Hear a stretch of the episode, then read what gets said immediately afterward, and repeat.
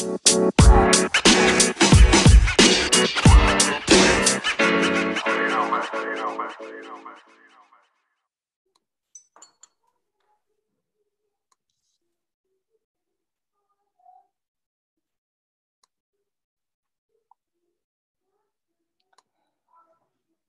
değerli dostlarımız hepiniz hoş geldiniz. Bu akşam Valorem Team'in düzenlediği değer katan eğitimlerde Hülya Mutlu hocamızı misafir ediyor olacağız.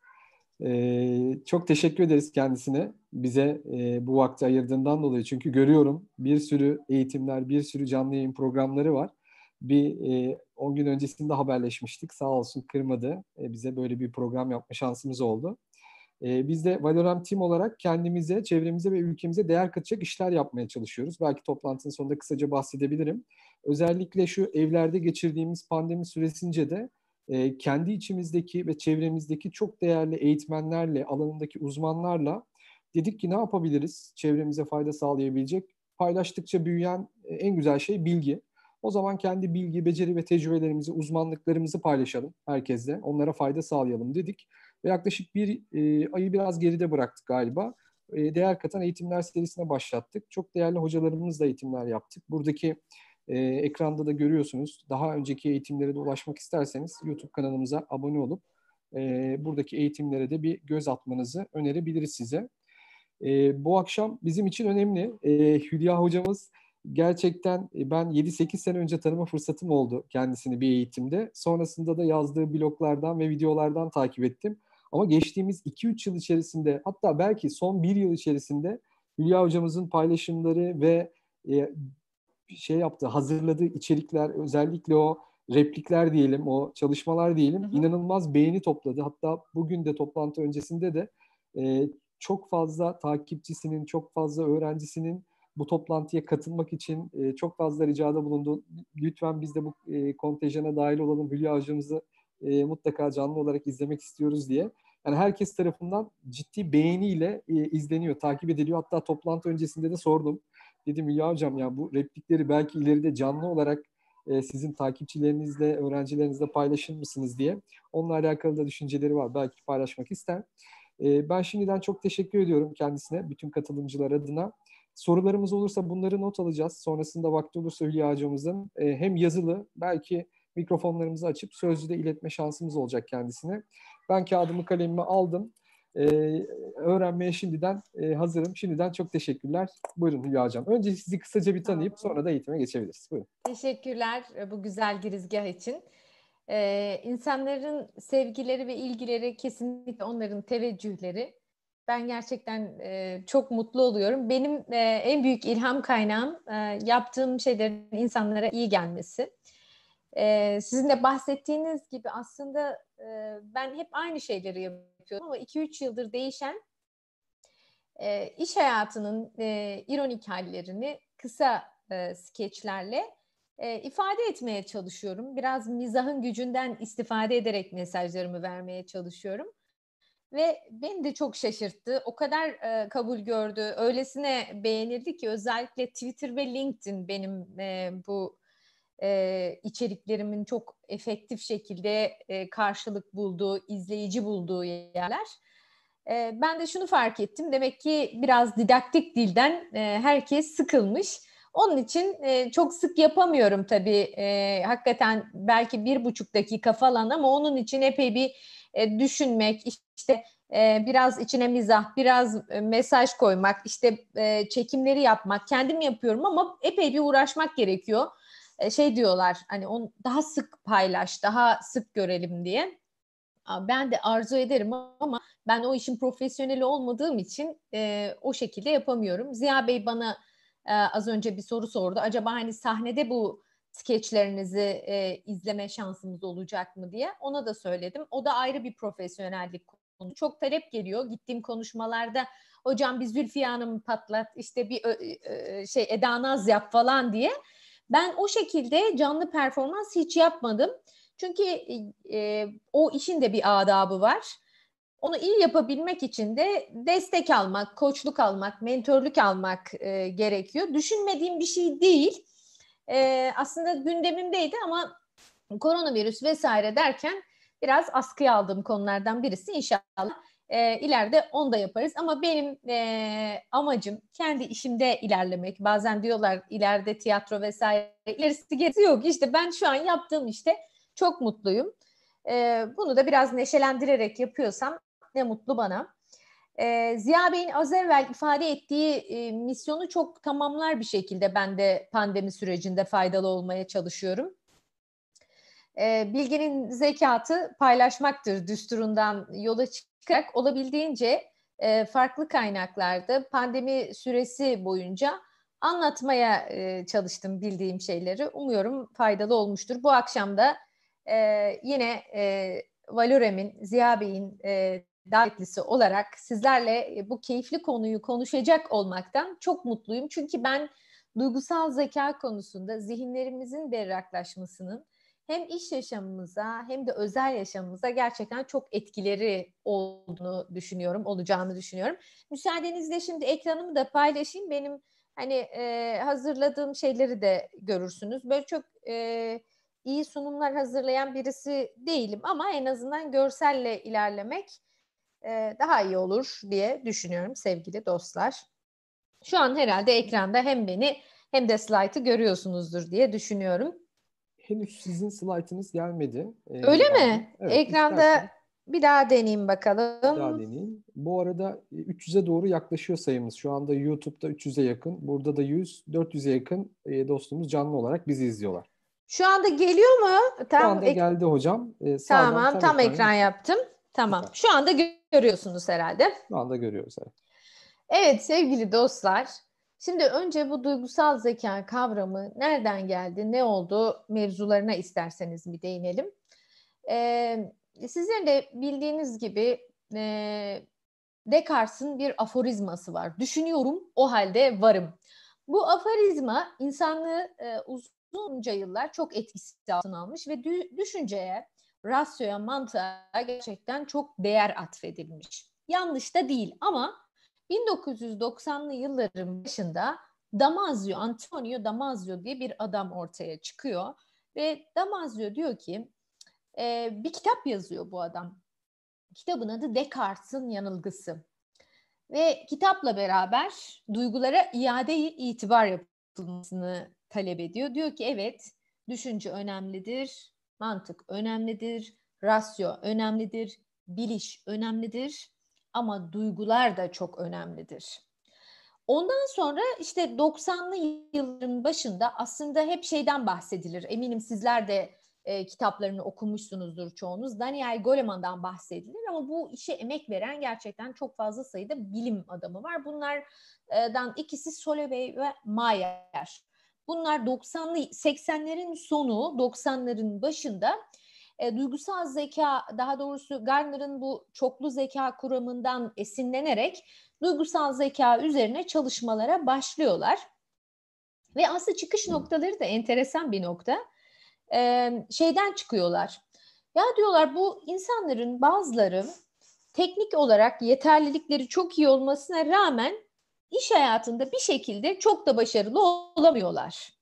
İşte adamlar MIT'den mezun, Harvard'dan mezun, Oxford'dan mezun, dünyanın Yale'den ihtisaslı, dünyanın en prestijli okullarında eğitim almışlar ama bir yerde geliyorlar, geliyorlar. Hani şu klasik okudunuz mu bilmiyorum. Peter ilkesindeki gibi aynen bir yere geldikten sonra orada tıkanıyorlar. Ama bazıları ise e, eğitim geçmişlerinden bağımsız olarak enteresan e, başarılar, ilginç ağlar kuruyorlar. Şimdi buradan yola çıkınca şunu fark ediyorlar. Çok tepede top performans gösteren kişilerin farklı özellikleri var. Sonrasında bunu duygusal zeka ile ilişkilendiriyorlar. Duygusal zekanın farklı pek çok tanımları var. Benim en sevdiğim tanımlardan birisi şu an satı, gördüğünüz ilk cümle. Duygularla akıllı olmak. Bence duygusal zekayı olabildiğince güzel anlatıyor. Ama Goleman'ın kitaplarını okuduysanız o da işte diyor ki duygularının farkında olma, kendini harekete geçirebilme, aksiliklere rağmen yoluna devam edebilme, dürtülerini kontrol edebilme ve dürtülerle ilişkili doyumu erteleyeme, kendi ruh halini düzenleyebilme, sıkıntılarının e, düşünmesini ve sağlıklı davranmasını engelleme becerileriyle ilişkilendiriliyor. Yani ağırlıklı olarak duygularla ilgili. Peki e, söyle so, şu şu çok karşımıza çıkıyor. Genet, genetik mi, genotiple mi aktarılıyor yoksa çevresel faktörlerle mi ilintili? Şimdi bunu iki uçlu dinlemenizi rica edeceğim. Bir kendi duygusal e, zekanız üzerine ne yapabilirimle ilgili. İki aranızda bazılarınız ebeveyn, bazılarınız ileride belki ebeveyn olmaya talip olacaklar. E, burada çok önemli bir nokta var. E, çevresel faktörlerle e, şimdi bilişsel zeka dediğimiz IQ e, genotiple direkt aktarılıyor. Onun da artık geliştirilir olduğuna dair mesela eski zeka kuramlarında zekanın geliştirilebilir olduğuna dair çok fazla bilgi yoktu ama biliyorsunuz bilim kendi içinde bir süre sonra söylediği şeyle çelişip yeni bir şeyler söyleyebiliyor. Bu konuda da artık geliştirilebilir olduğunu söylüyorlar bilişsel zekanın da. Duygusal zeka tarafında ise durum genotipin dışında çevresel faktörlerle çok ama çok ilgili. Gülser, Profesör Doktor Gülseren Budayıcıoğlu'nun çok güzel bir sözü var. Diyor ki çocuğun kaderi evinde yazılır. Hakikaten de bizim ana vatanımız çocukluğumuz.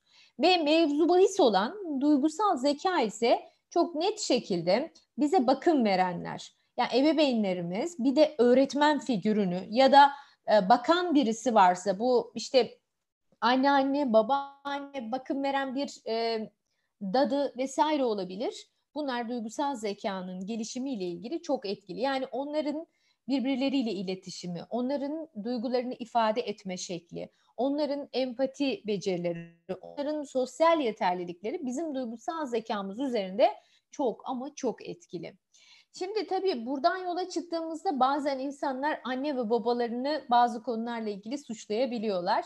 Psikolojinin değerli isimlerinden birisi olan Maslow diyor ki başınıza gelen olaylarla ilgili anne ve babanızı suçlamanın da bir miadı vardır. Yani hiç oraya girmeyelim biz. Şunu yapalım bugünden tezi yok. Bundan sonra acaba ne yapılabilir diye ve e, duygusal zekası çok gelişmiş olan kişilerin çocukluklarında e, korumacı ebeveyn modellerinin olmadığını söylemek isterim. Ne var peki? Sorumluluk veren, çocuğun ev işlerine ve hayata katılmasını destekleyen, empati kuran, duygulardan bahseden e, ebeveynler var. O yüzden çok korumacı olduğumuzda maalesef çocuklara fayda sağlamıyoruz. Amerikalıların güzel bir sözü var. Diyorlar ki çocuklarınızı çok seviyorsanız çocuklarınızı çok sevmeyin. Peki hemen bir başka soru daha geliyor. Peki duygusal zeka gelişir mi? Zaten bence güzel haber bu. Goleman diyor ki bu gelişebilir diyor ve duygusal olgunluk diye bir kavramdan bize bahsediyor. Hani e, yaş kemale erdi artık eskisi gibi değilim, deneyim çok değerli vesaire gibi söylemlerimiz var ya o aslında burasıyla ilgili. Biz yaşadıkça, deneyimledikçe, e, bir şeyler hayatımızda oluştukça e, ilerliyoruz. Goleman duygusal zekayı geliştirmeye yönelik olan programlarda beynin bu neokorteks e, kısmının hedef alındığını söylüyor. Oysa diyor ki esas hedef alınması gereken yer limbik taraf diyor. Çünkü limbik sistemin öğrenmeyi ve hatırlamayı içerdiğini e, söylüyor. Burada da şuna dikkat çekiyor. Motivasyon çok önemli diyor. Bak içsel motivasyon e, yeni davranışları öğrenmede çok önemli uzun süreli alıştırma ve tekrarlar aşırı derecede önemli. Muhammed Ali'ye soruyorlar başarın neye borçlusun diye üç şeye diyor. Practice, practice, practice. Yani çok tekrar etmek, alıştırma yapmak, bir şeyleri öğrenmekle ilgili e, çok büyük katkı sağlıyor. Bu da e, duygusal zeka tarafında elimizde tutmamız gereken şeylerden birisi olsun. Yine çok bir iki tane mit var. Bu mitlerden birisi şu. Kadınlar erkeklerden duygusal zeka olarak daha iyi durumdadır. Efendim bunu destekleyen net bir bilimsel çalışma yok. Yani bu bir mit. Ama ne var? İşte bazı erkeklerin hakikaten duygusal zekası çok yüksek. Onlar hemen böyle ışıl ışıl parlıyorlar. Çok neşeli, dışa dönük, karşı tarafa karşı ilgili, kendisiyle çok barışık. Kadınlardaki yansıması ise Mesela duygularını çok derli toplu açıkça ifade eden e, kendilerine, hayata çok olumlu bakabilen kişiler e, bunlar. Ama nerede bizim avantajımız var kadınlar olarak? E, kadınlar daha duygusal varlıklar oldukları için. Yani bizde çok yoğun bir şekilde oksitosin hormonu var. Hele hele bir de annelikle desteklenmişse oksitosin daha da bir artıyor. Ve oksitosinin bir özelliği var. E, duyguların daha gelişkin olmasını sağlıyor ve bu da duygusal zeka konusunda erkeklere göre daha hızlı gelişebiliyoruz, daha avantajlıyız. Yani erkeklerin duygusal zeka ile ilintili birazdan anlatacağım yeterlilikleri geliştirmek için bize göre biraz daha fazla çaba göstermeleri gerekiyor. Öncelikle buradaki mitimizi de halletmiş olalım. Ve işte duygusal zeka ile ilgili kaynaklara baktığınızda en net kaynaklardan birisi yine Daniel Goleman duygusal zeka ya da iş hayatında duygusal zeka kitabıdır. Orada beş tane temel yetkinlikten bahseder. Şu an sizin de ekranda gördüğünüz. Birisi öz bilinçli olmak yani kendini tanımak. İkincisi duygularını yönetmek, öz denetim.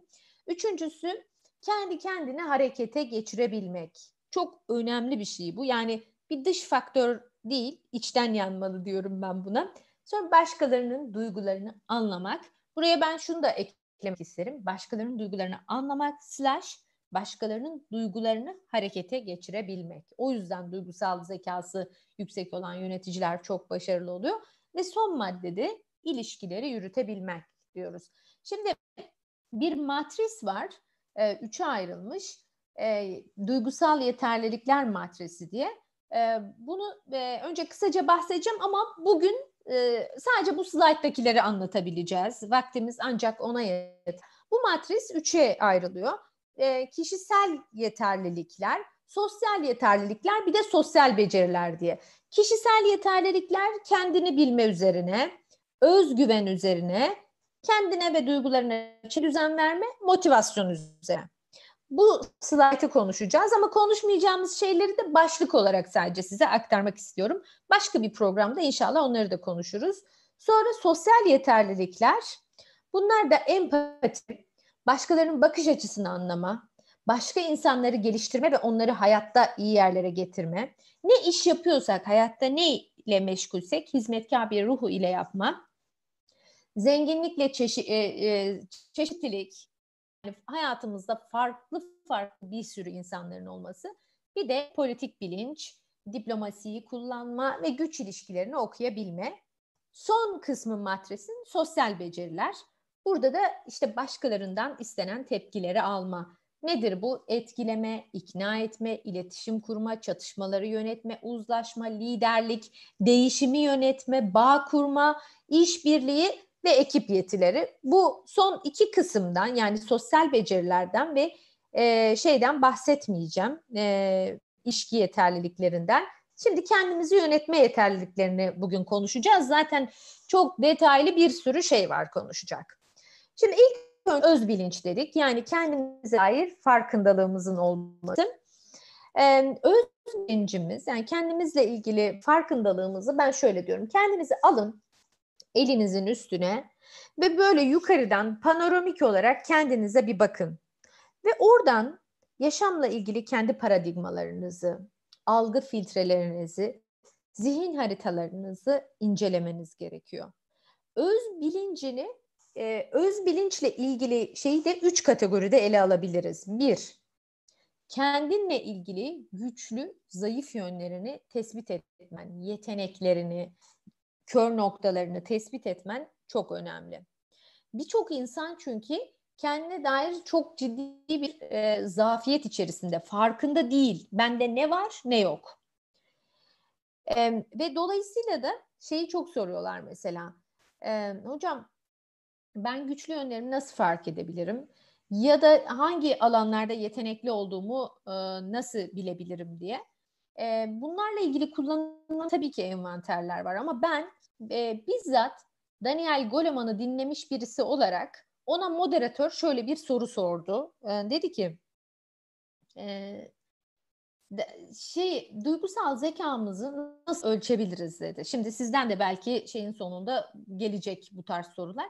Bu tarz envanterler var tabii ki ama Goleman'ın cevabı çok etkileyiciydi. Dedi ki duygusal zekanızı etrafınızdaki insanlara sorarak ölçebilirsiniz. Muhteşem bir şey. Şimdi ben kitabıma e, e, inşallah e, Haziran başında kitabım çıkacak. Kitabımın içine duygusal zekayı ölçmekle ilgili bir envanter koydum. Ama şöyle bir şey var. Ben o envanteri eğitimlerde kullanıyorum ve dağıtıyorum katılımcılara. Kendi duygusal zekalarını e, ölçmeye çalışıyorlar. Sonuçta kendisine düşük puan veren hep böyle harikulade en azından ortanın üstünde çıkıyor. Şimdi bu benim tabii kafamı çok karıştırdığı için o çalışmaya bir şey daha ekledim. En az iki kişiye daha doldurtturuyorum. Ee, farklı sınıftaki yani diyelim ki ben doldurdum. Benim adıma işte Ziya Bey de dolduruyor, Ahmet Bey de dolduruyor. Sonra üçünün ortalamasını aldığımızda ak koyun, kara koyun görünüyor. Yani eğer siz de kendinize dair bir takım gerçeklikleri elde etmek istiyorsanız bunu sadece envanterler ya da kendi öz değerlendirmenizi kendinizin yapması gibi kriterlerin umuduna terk etmeyin. Çünkü en objektif e, delili farklı kimliklerimizdeki insanlardan alabiliriz. Kendi güçlü yanlarımızı, zayıf yanlarımızı fark ettikten sonra çok önemli bir başka şey duygularımızı fark etmek. Aslında duygusal zeka dediğimiz şey burada başlıyor. Her duygunun altında bir bilgi var. Ve o bilgiyi okuma verisi muhteşem bir şeyi getiriyor. Duygunun altındaki bilgiyi fark ediyorsun. Sonra bilginin altındaki ihtiyacı fark ediyorsun. Bir toplantı düşünün. Ben uzun süredir terfi almayı bekliyorum. Ve toplantıda genel müdürüm geliyor. Bir terfi açıklıyor. Ama o terfi kesinlikle ben değilim. Diyelim ki Beyza Hanım bu terfiyi aldı diyor. Ve o anda ben bir anda alt üst oluyorum. Hemen yapmam gereken ilk şey şu. Şu anda gelen duygu ne? Çok yoğun şekilde bir kıskançlık, haset duygusu. Sonra onu okumam gerekiyor. Hem bir anda ama orada e, stres anında ilk amigdala devreye girdiği için o prefrontal korteksin filtresine gelemiyorsun. İlkel beynin devrede oluyor. Ama bunu, bunun farkındalığı da oluştuğu zaman duygularını okumaya başlıyorsun. Bu kıskançlık duygum geldi. Altında hangi bilgi var? Altında değersizliğim var. Özgüven sorunum var. Haksızlığa uğramış olma e, şeyim var. Peki bu nerelere dayanıyor? Bu şuraya dayanıyor, buraya dayanıyor. Ama en önemlisi ben beni en çok rahatlatan şu. Bu bilginin altındaki ihtiyaç ne? Bunun altındaki ihtiyaç şu. Ben de değerli olmak, ben de terfi almak istiyorum. O zaman işte duygusal zekan devreye girdiğinde diyorsun ki dur bir dakika kapılma. Bunun tahakkümü altına girme. Şimdi ilerlemek için neye ihtiyacın varsa onu yap. O zaman ne yapacağım? Ertesi gün e, ben beyanın dedikodusunu yapmak ya da içime kapanıp e, kötü hissetmek yerine diyeceğim genel müdürle konuşacağım. Diyeceğim ki ben de terfi almak istiyorum ve neye yapmaya ihtiyacım var. Duyguları okumaya başladığımız zaman çok daha sağlıklı davranış setlerini tercih ediyoruz. Şimdi üzerinde detaylı konuşacağım başka bir konu ise özgüven. Çünkü duygusal zekadan bahsederken üzerinde durulacak önemli şeylerden birisi özgüven. Oraya geçmeden şunu söyleyeyim. Duygusal zeka deyince işte psikoloji, sosyoloji, e, sosyal psikoloji disiplinleri e, hep konuşulur. Konuşulmayan ama çok önemli olan bir disiplin daha var, felsefe. Siz eğer kendinize dair bir yolculuk, kendinizle ilgili bir içgörü kazanmak istiyorsanız e, felsefenin bazı özelliklerinden istifade etmelisiniz. Ekranda gördüğünüz gibi sorgulama, merak etme, şüphe duyma, hayret etme, eleştirel bakma, rasyonel değerlendirme. Mesela Türkiye'de çok ihtiyaç olan şeylerden birisi. Ben böyle bazen o kadar üzülüyorum ki yani bir konu var rasyonel değil. Diyelim ki konu nedir? Galatasaray'ın bir futbolcusundan e, bahsediyoruz diyelim ki. E, ben diyorum ki Martin Lines'in şu özelliğini çok takdir ediyorum. Gen- genç oyuncu bir vay hocam siz de Galatasaraylı. Yok Galatasaraylı değilim Beşiktaşlıyım ama bu benim e, Martin Lines'in düzgün bir özelliğini takdir etmemin önünde bir engel değil. Hani illa sadece ben Beşiktaşlı futbolcuları takdir edebilirim. Beşiktaşlıyım ya. Benim bakış açım Böyleyse orada zaten bir duygusal zeka sorunu var. Rasyonel olabilmemiz gerekiyor. Her konuyla ilgili ve Türk iş dünyasının buna çok ihtiyacı var. Sistemli olmamız, tutarlı olmamız ve evrensel olmamız gerekiyor. O yüzden hayatımızda mutlaka felsefenin de olması gerekiyor. Peki öz bilinçli olursam ne olacak? Niye bu duygusal zeka, öz bilinç konusunda bu kadar takıntılı? Sadece kendini tanımakla ilişkili bir şey değil bir kere onu söyleyeyim. Öz bilinci yükselen insan çok farklı fikirlere açık hale geliyor. Bu çok değerli bir şeydir. Ee, premedre yargılarını hayatından çıkarıyor. Hayatında beyaz bir sayfa olmayı başarıyor. Bu, bu muhteşem bir e, açılım bir kere. E, yeni fikirler oluşturabiliyor. Özgürce düşünebiliyor. E, bir paradigmaya tutulup kalmıyor. Farklı bakış açıları kazanıyor. Bilinçli bir insan oluyor ve çok muhteşem bir duygudur ya. Kendi hayatının direksiyonuna geçiyor. O yüzden öz bilinçli olmak muhteşem bir değerdir. Ama arkadaşlar bu yolculuk e, hazır bulunuşlukla, hazır olmayla çok ilgili. Hazır olmayan kişi o yüzleşmelerden nefret edebiliyor. Çünkü karşına çıktığın insan çok da hoşuna gitmeyebiliyor. Aa diyorsun ne kadar da yaralıymışım ya hiç fark etmemişim. Ama o yaraları böyle ufak ufak ufak ufak pansuman yaparken bir bakıyorsun yaralar iyileşmeye başlıyor. Ve senin yaraların iyileştikçe sen de başkalarının yaralarını da sarmaya başlıyorsun. O, o yüzden duygusal zekası yüksek olan insanları hani böyle 50 metre uzaktan görsen duruşundan, iyimserliğinden, candanlığından hemen tanıyabiliyorsun. Şimdi özgüven konusunu konuşalım çünkü bu e, bireysel yeterlilikle ilgili duygusal zeka ile alakalı e, çok önemli konulardan birisi. Hani biri kendini bilmek dedik, birisi duygularını e, fark etmek, birisi özgüven. Özgüvenle ilgili konumu bahsederken, konudan bahsederken ben e, optimum denge modelinin kurucusu Tamer Dövücü Hoca'nın özgüveni anlatımıyla ilgili e, literatüründen istifade edeceğim. Çok e, keyifle çünkü hem okumuştum hem de eğitimini almıştım kendisinden. E, hoca özgüveni üç kategoride ele alıyor. Biyolojik özgüven, psikolojik özgüven ve toplumsal özgüven diye.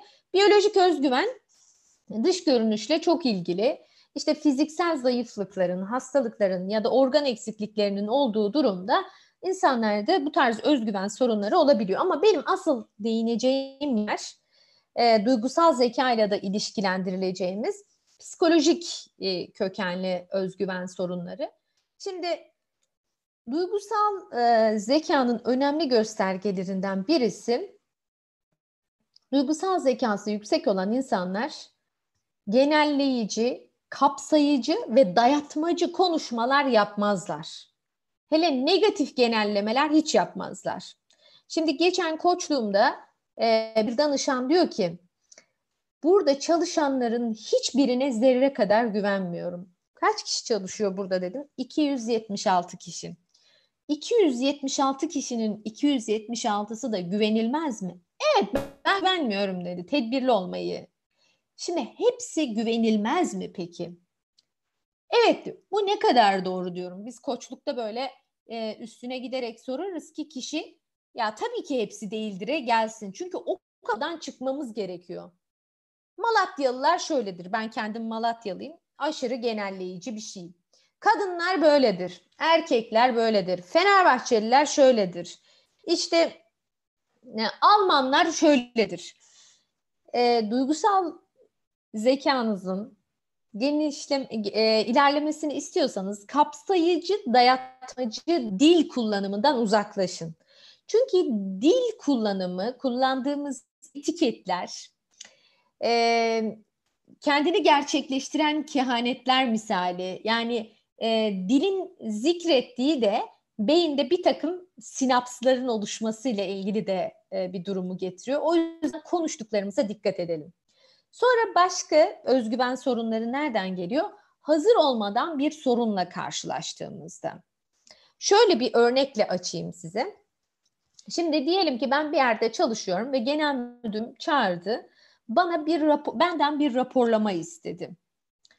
Ondan sonra e, ve e, mevcut SAP programı üzerinden de e, o raporlamayla ilişkili bir şey yapmamı istiyor. Şimdi ben inanılmaz derecede strese giriyorum. O kadar kötü hissediyorum ki bocalamaya başlıyorum. 2-3 gün boyunca uykularım kaçıyor.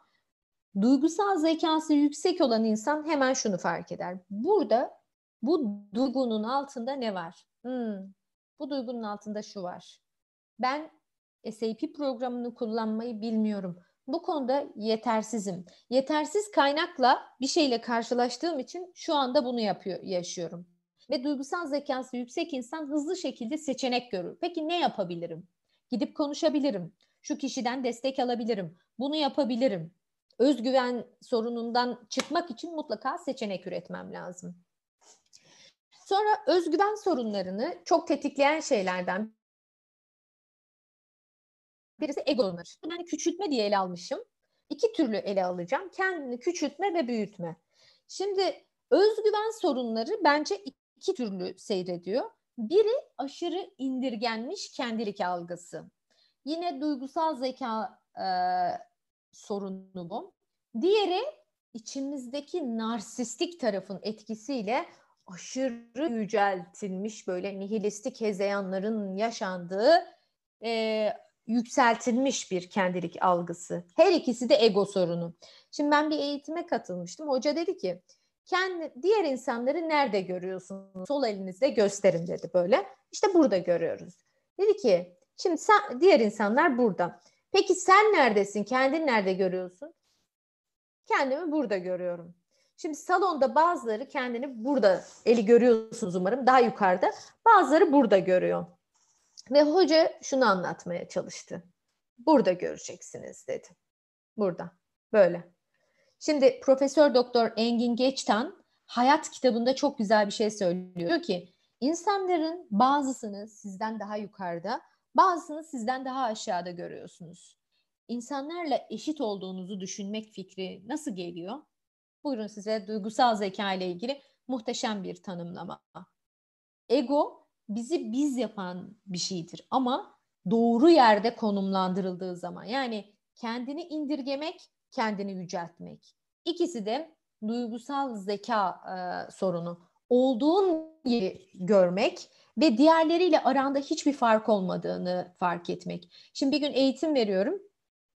Bir tane böyle satışçı, satışları da çok iyi ve oturuş şekli bile havalı. Dedi ki hocam ben buna katılmıyorum. Ben işte şeyden bahsediyorum. Organizasyonel yapıdaki her bir birey e, birbirine eşitti. Ben buna katılmıyorum dedi. Şimdi dedi benden dedi kapıdaki güvenlikçi bir mi? Hani şu manken demiş diye şey e, kim kapı, şey çobanın oyuyla benim oyum aynı mı diye. Aynen o misal. Ben de dedim ki evet dedim. İkiniz de 4857 e, sayılı kanun gereği işçisiniz dedim. Genel müdür de işçi. Yani hiçbir fark yok. Sadece farklı ücretleri alıyorsunuz. Ve bu kafa onun gerçekten e, ileride ne olacak size söyleyeyim. Hep satışçı kalacak. Satış müdürü bile olamayacak. İlk slaytta gösterdim ya top performerlar. Onlar o kafada olmayan kişiler. Sonra bir de özgüven sorunu olan kişiler mesela sürekli hedef düşürürler. Ama e, duysal zekası makul olan kişi kendi kaynaklarının farkındadır. Şöyle bir şuursuzluğu da yoktur duygusal zekası yüksek olan kişinin. Yeter ki hedef koy. Her şeyi yapabilirsin. Şimdi bir tane genç çocuk diyor ki ben diyor bir holdingin dış ticaret müdürü olmak istiyorum diyor. Nereden mezunsun? İki yıllık dış ticaret okulundan. Tamam. Ee, İngilizce biliyor musun? Yok hocam bilmiyorum ama öğrenilir. Şimdi burada çok gereksiz bir yüksek hedef e, konulmuş. Bazen de tam tersi oluyor. Bizim hedefleri sağlıklı koymamız gerekiyor. Ve son madde çok önemli. Özgüven sorunlarını aşmanın en önemli yollarından birisi iyi bir rol model e, edinmektir. Ben hatta kendi hayatımda şunu yapıyorum. Benim rol modellerim içerideki salonda fotoğrafları var. İşte Atatürk'ün bir fotoğrafı var. Profesör Doktor e, Aziz Sancar'ın bir fotoğrafı var. sizin tanımadığınız, benim e, özel yaşamımdan tanıdığım bir kısmı hayatta olan, bir kısmı hayatta olmayan birkaç kişinin daha fotoğrafı var. Ve onlar beni bu hayatta çok diri tutuyorlar. Kime benzemem gerektiğiyle ilgili, kimin izinden gitmem gerektiğiyle ilgili. Ya zorunda mıyım? Şöyle, kendi kendini tavaf eden insan bir süre sonra kendi cavularını yaşamaya başlıyor. Kendi içinde bir kısır döngü. O yüzden e, kendinize rol modeller edinin. Ben bunun çok faydasını gördüm. Toplumsal e, nedenli özgüven sorunlarında da başkalarını büyütme. Mesela yine duygusal zekası çok yüksek olan insanlar başkalarını çok büyütmezler. Ve şundan da ama hiç korkmazlar. Ya ben buna göstermeyeyim, bundan bilgiyi esirgiyim. Ee, bu kişi fazla ilerlemesin. Ee, Oscar Wilde'ın bir sözü var ya, kendi ışığına güvenen başkalarının parlamasından korkmaz. Ben duygusal zekası yüksek olan insanları başkalarıyla ilgili söylemlerinden ve konuşmalarından çok net tanıyabiliyorum. Mesela çok rahatlıkla e, övgüyle bahsedebiliyorlar meslektaşlarından, e, kendileriyle aynı işi yapan, kendileriyle hatta rakip halinde olan kişilerden bile övgüyle şu özelliğini çok beğeniyorum, çok gıpta ediyorum, onun şu e, tarafı çok çok iyi, ben de ilerlemeye çalışıyorum diye. Yo, yani biraz kompleksten arınmış oluyorlar açıkçası. Hepimizin kompleksleri var. Şimdi benim yok mu? Benim de var. Ama ben komplekslerimi çok iyi biliyorum. Onlar geldiği zaman diyorum ki bak bu senin kompleksin o yüzden şu anda zihnin sana şu şu şu oyunları oynamaya çalışıyor. Onlara kapılmıyorum ama şöyle dersem çok e, şey olacak. Benim hiçbir kompleksim yok. Ha kompleksleri az olan insanlar vardır tabii ki ama mutlaka herkesin o bir şekilde olabiliyor. Toplumsal nedenle özgüven sorunlarının bir başkası kimliklerin zayıflaması.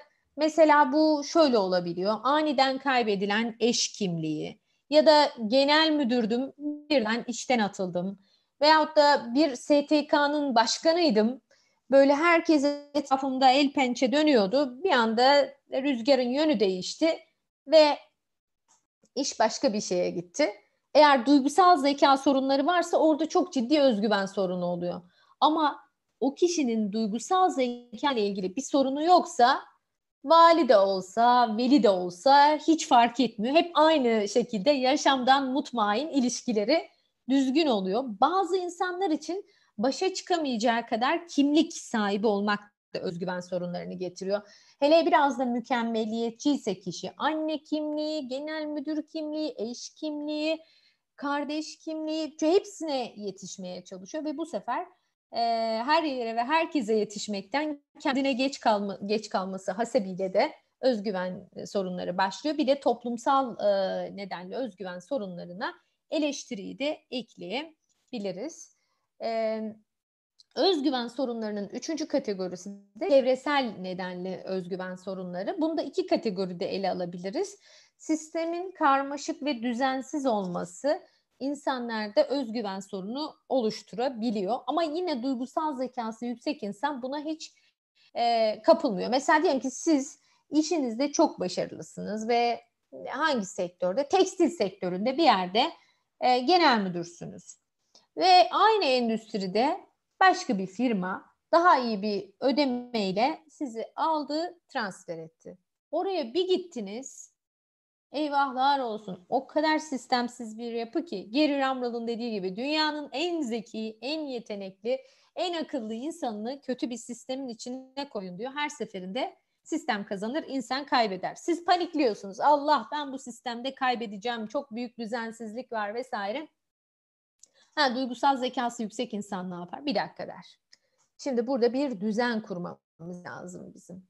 Ne yapalım? Önce standart operasyonel prosedürleri oluşturalım çözüme bakar yani. Diğer taraftan bu madde altında inceleyeceğiniz bir başka şey çocuğunuzun e, duygusal zekasını e, olumsuz etkileyeceğiniz önemli yerlerden birisi anne babanın kararsızlığı ve tutarsızlığı.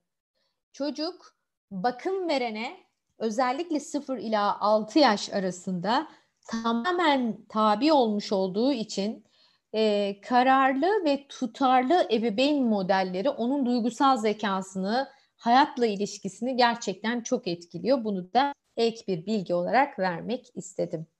Şimdi özgüven sorunları gerçekten çok önemli.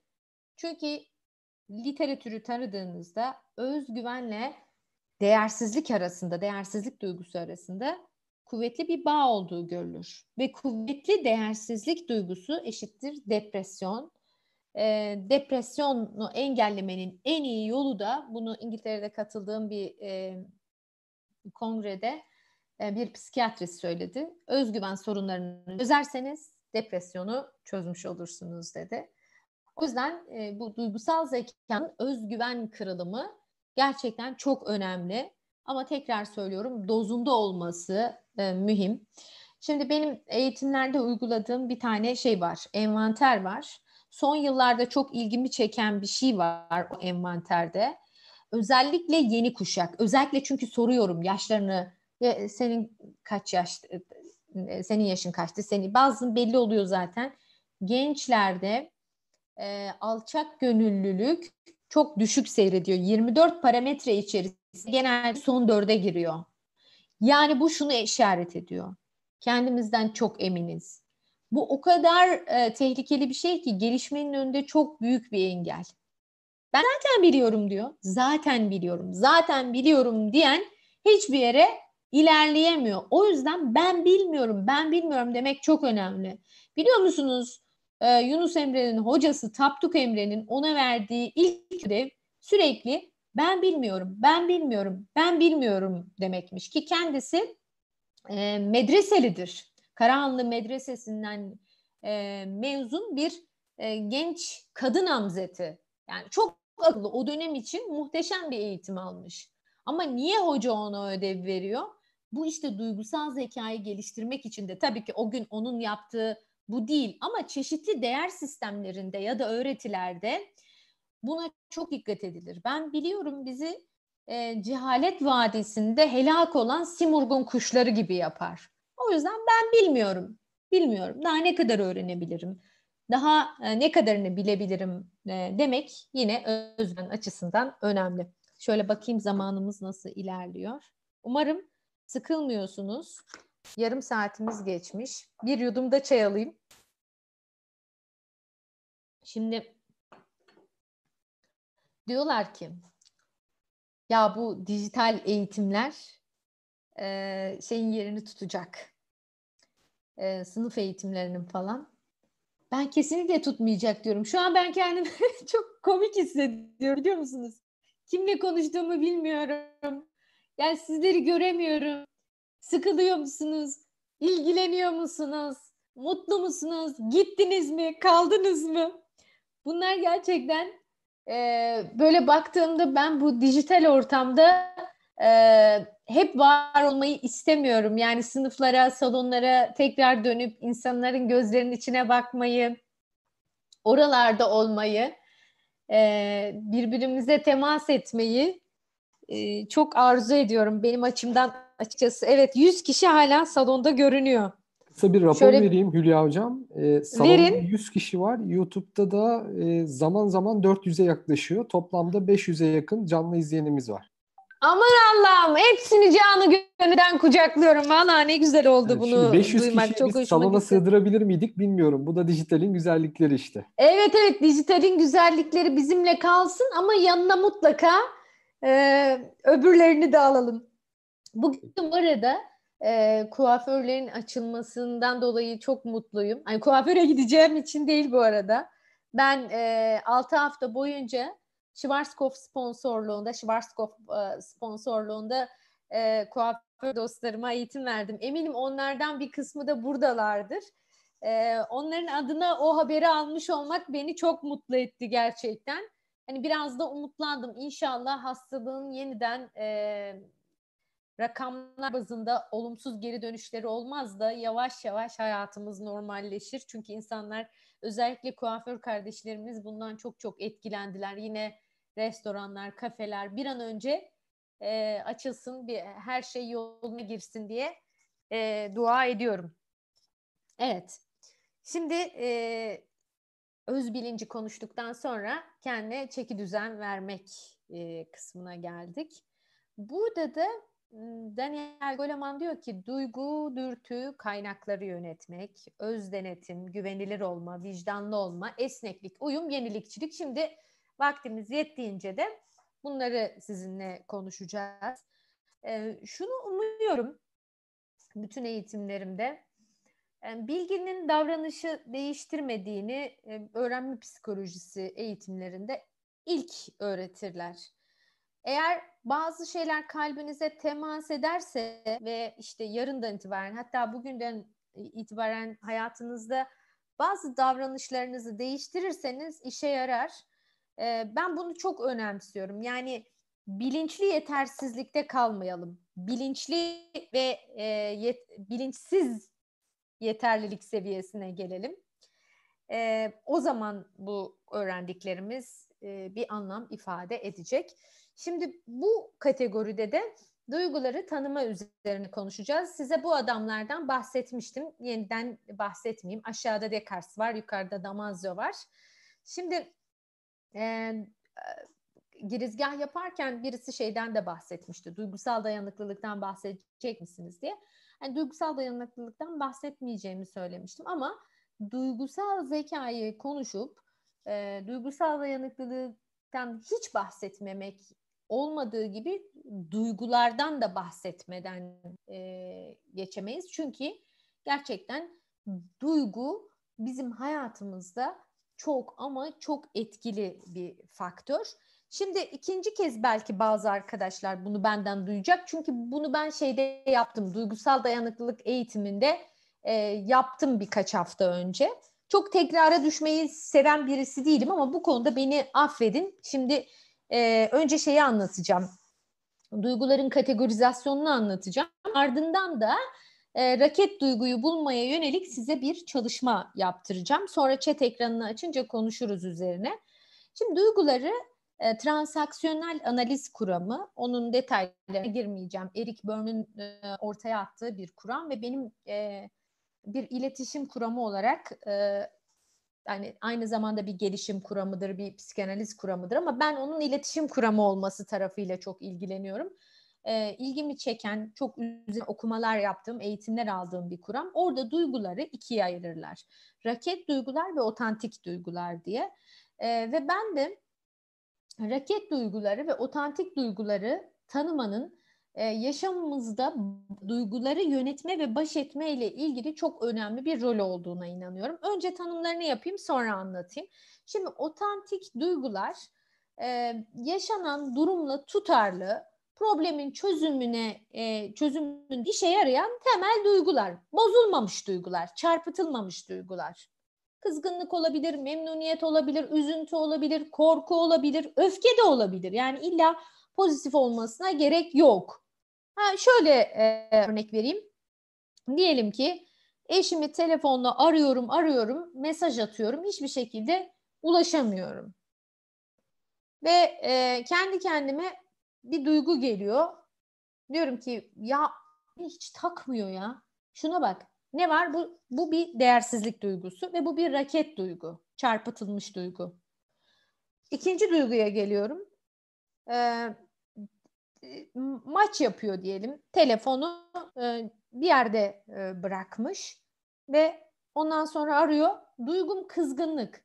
Diyorum ki ya insan e, bir yanına almaz mı ya da bir mesaj atmaz mı? Bu sağlıklı olan duygu. Ama bana hiç değer vermiyorsun, beni hiç takmıyorsun dediğinde bu raket duygu oluyor. Raket duygu peki nerede geliyor? İşte 0 ila 8 yaş arası gerçekten çok önemli. Raket duygular genellikle çocuklukta öğrendiğimiz ve strese girdiğimiz durumlarda bir sapandan fırlamış gibi ortaya çıkan, sorunu çözme konusunda hiçbir işlevi olmayan, otomatik gelen duygular. Ve e, genellikle de bizi de ilişkilerimizi de al aşağı ediyor ve yaşanan olayla da tutarlı değil. Mesela arkadaşları seni bir yere gitmişler ve aramamışlar senin çok meşgul olduğunu düşündükleri için aramamışlar. Ama sen diyorsun ki bunlar benden e, sıkıldı, beni yanlarında istemiyorlar. Yine sen orada kendi raket değersizlik duyguna tutunuyorsun. Ee, ve hepimizin birden fazla raket duyguları var. Benim transaksiyonel analiz öğrendiğim en değerli şeylerden birisi bu oldu. Şu an biliyorum bende hangi raket duygular var. Ve o raket duygularımın da nerede işlendiğini de biliyorum. Mesela benim raket duygularımdan bir tanesi e, değersizlik duygusu. E, o yüzden benim çok takdir ihtiyacım vardır. Hatta bazen ben böyle sahneye çıktığımda derim ki ben değersizlik duygusu çok derinlerde bir yerde olan birisiyim. Siz yüzeydeki duygulara bakmayın. Bu yüzden beni bir güzel alkışlayın siz önden. Ben iyi performans göstereyim falan derim. Ondan sonra salon böyle bir e, alkışlar. Bunları fark ettiğiniz zaman e, incindiğinizde de niye diyorsun ben bu kadar incindim? Ne oldu da ben bu kadar e, mesela diyelim ki bir şey yapıyorum, bir post, bir gönderi paylaşıyorum. Altına birisi bir yorum yapıyor. Çok kötü bir yorum. Eskiden çok etkilenirdim mesela. Ama son 4-5 senedir transaksiyonel analizle beraber hemen diyorum ki şu anda bu kişi benim hangi raket duyguma dokundu? Ha, şuraya dokundu diyorum. Hülya sen yetersizsin. Bunu sana kim söylüyor Hülya? Bunu sana annen söylüyor. Bunu sana ilkokul öğretmenin söylüyor. Bunu sana falanca arkadaşın söylüyor. Bu ne? Çarpıtılmış bir duygu. Ve şu anki duyguda işlevsel değil. Şöyle bakmaya çalışıyorum. Evet onun penceresinden bak. Bu içerikte şöyle şöyle bir şey olsaydı. Hoşlanmamış olabilir, sevmemiş olabilir. Herkes sevmek zorunda değil. Herkesi seninle aynı fikirde olmak zorunda değil. O zaman konunun içinden çok hızlı bir şekilde çıkış bulabiliyoruz. Duygusal zeka bununla çok ilişkili. O yüzden duygularınızı böyle bir insan görmüş gibi gel bakayım, gel bir konuşalım sen bana ne diyorsun? Senin altında hangi bilgi var? Ha, bu bilgi ne zaman işlendi? Bu bilgi 9 yaşındayken. Ha, peki şu anda kaç yaşındasın Hülya'cığım? Şu anda 45 yaşındasın Hülya. Şu anda 9 yaşındaki bilgi senin hiçbir işine yaramayacak. Yani bunları söylediğimiz zaman bir bakıyoruz yavaş yavaş yavaş yavaş evet ya diyorsun bu benim raket duygum. Şimdi sizin bir tanecik raket duygunuzu bulalım mı? Dostlar şimdi ben size bir hikaye anlatacağım. Siz de bu hikayenin içinde, hikayenin sonunda hangi duyguyu hissediyorsanız onu bulacaksınız. Hazır mıyız? Şimdi bir şeye gidiyorsunuz.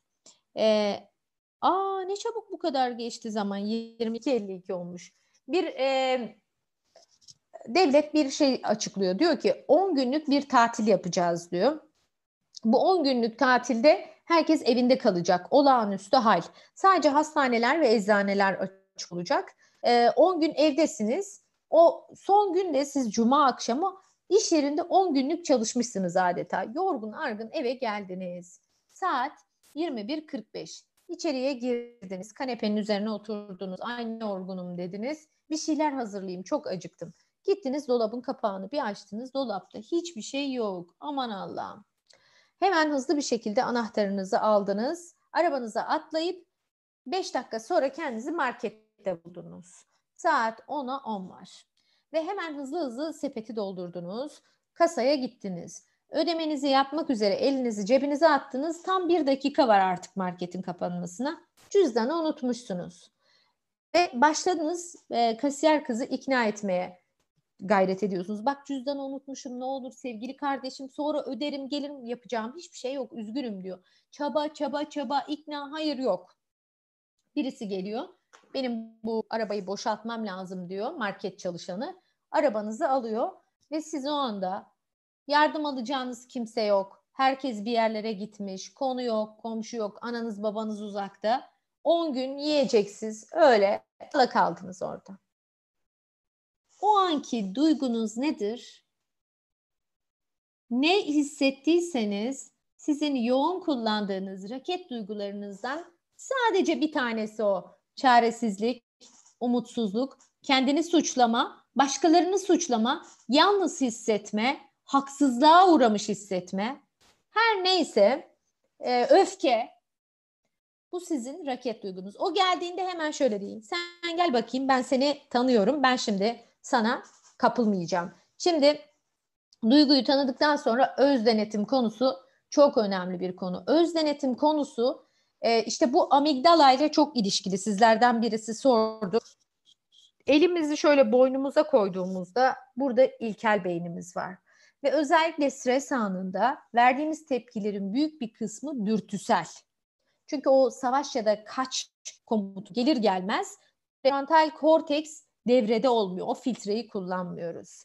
Ve e, duygusal zekaya yatırım yapmamış insanlar primitif taraflarıyla oradan hareket ediyorlar.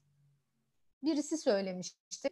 Bir hapishanede çalış yaptığımız bir e, çalışmadaydı. Hocam dedi şöyle dedi bir iki dakika düşünme imkanım olsaydı belki de daha az bugün burada olmazdım biliyor musunuz dedi. Şimdi Arda Turan çok yetenekli bir futbolcu bence. Yani e, şimdi eğitimlerde diyorlar ki hayır hocam bak diyorum işte duygusal zeka rasyonel olun lütfen diyorum. Rasyonel olun. Ben evet Galatasaraylı değilim tekrar söyleyeyim. Fakat Arda Turan'ın yetenekli birisi olduğuna karar e, vermek bana da kalmamış. Yetenekli çünkü ama başarılı olamadı. Çünkü duygusal zeka ile ilgili önemli sorunları vardı. Dürtüsel, amigdalanın esiri kavgaya karıştı, hakemi dövdü, gazeteciyi dövdü, gitti işte e, mesela cinsellik dürtüsünden kaynaklı bir sürü saçma sapan şeye karıştı. Dolayısıyla ne oldu? Teknik yeterlilikler, duygusal yeterliliklerimiz iyi değilse bizi bir Arda Turan yapar. Ee, bir başka özelliğimiz duygusal zekada güvenilir olmamız gerekiyor. Bunun içinde üç şey olması gerekiyor. İnsanlar bize inanmalı, yaşamda sorumluluk almalıyız. Benim sorumluluğum nedir sorusu her zaman her zaman yüreğimizde olmalı ve tutarlı davranmalıyız. Bu üç olduğu zaman insanlar bize güveniyor. Sonra vicdanlı olmak çok önemli. Sona doğru artık e, yaklaşıyorum bir yandan. E, duygusal zekası yüksek olan insanlar, vicdanlı insanlar. Ekranda gördüğünüz kişi Rus yazar Turgenev. Bir gece bir dilenciyle karşılaşıyor bir restoran çıkışında. Dilenci ondan para istiyor. Ceplerini kar- karıştırıyor ve bulamıyor. Özür dilerim sevgili kardeşim diyor. Çok e, böyle vicdanen kendi kötü hissetmiş vaziyette. Size verecek hiç param yok. Ve dilenci diyor ki hiç önemli değil. Siz bize çok siz bana çok değerli bir şey verdiniz. Ne verdim diyor. Siz bana sevgili kardeşim dediniz ya diyor. O o vicdanla, şefkatle bakan gözleri e, adamın ruhuna adeta bir ilaç olmuş. Velhasılı kelam artık sonuna doğru geliyorum. Bir de esneklik. Şimdi fiziksel alemle insanın ruh alemi birbirine çok benzer. Fiziksel alemde de şimdi burada bir kurşun kalem olsaydı bunun yerine ben onu bükseydim hemen çat diye kırılırdı. Ama şu anda bu kalem mesela kırılmıyor. Daha esnek bir e, kalem. Esnek olmak, uyum göstermek ve yenilikçi olmak e, zamanın önemli yetkinliklerinden birisi ve çok net şekilde de duygusal zeka ile ilintili. Ekranda gördüğünüz olan e, sanatçı e, eminim birçoğunuzun hayranlıkla dinlediği ben e, böyle e, ruhumun dinlenmeye ihtiyacı olduğu anlarda hep onu açarım. Eğitimlerde de çok dinlettiririm. O yüzden benim katılımcılarım hemen e, e, tanımıştır İshak Perman. E, İshak Perman benim için duygusal zekanın e, sembolü insanlardan birisi. 1995 yılında Amerika'da bir konser salonunda verdiği bir konserde kendisi bu arada e, çocuk felci nedeniyle e, yürüme engeli olan e, bir sanatçı. E, 95 yılında verdiği bir konserde e, konser esnasında e, kemanın e, tellerinden birisi kopar ve e, hemen ekstra bir keman e, onun çaldığı özellikte yok. E, ne yapsak ne etsek konsere ara mı versek derken e, üç telle e, bir senfoni eserini icra etmek yönünde e, bir talepte bulunuyor orkestra şefine. Şef de başlatıyor ve eseri çalıyor. Seyirci şoke oluyor. Çünkü bir senfoni eseri üç telle nasıl çalınabilir? Üç telle nasıl çalınabilir? Bitirip seyirci selamladığında diyor ki şu içinden geçtiğimiz zor ve çalkantılı dünyada bir sanatçının görevi bazen mümkün olmayanı yapmak, bazen çözümsüzlüklerin içinden çözüm çıkarmak ve e, esnemek, uyum göstermektir diye düşünüyorum. Bugün ben burada bunu yapmaya çalıştım diyor.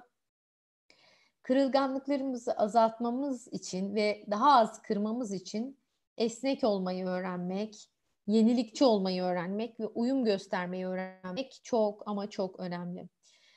Belki biraz hızlı anlattım ee, ama duygusal zeka o kadar derinliği olan bir konu ki e, sınıf ortamında e, üç gün konuşuyoruz. Üç günün sonunda hala değinilmemiş bir sürü şey oluyor.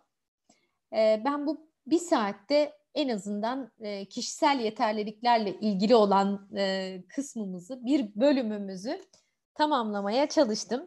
E, Ziya Bey isterseniz e, ekranı şey chat ekranını açabiliriz. E, bakalım. Tabii, hemen açıyorum hocam izninizle. Oradan gelen sorularımızı birlikte cevaplayalım. Çok teşekkür ederiz bu arada. Sağ olun eksik Keyifle olmayın. bütün bütün YouTube'dan gelen e, soruları da ileteceğim size. Tamam çok hani, sevinirim. Hani, hani bir ara böyle uzaktan sizi görmüyorum. Acaba mutlu musunuz? Keyifle dinliyor musunuz dediniz ya. Herkes çok mutlu ve büyük bir keyifle sizi dinlediğini belirtti hocam.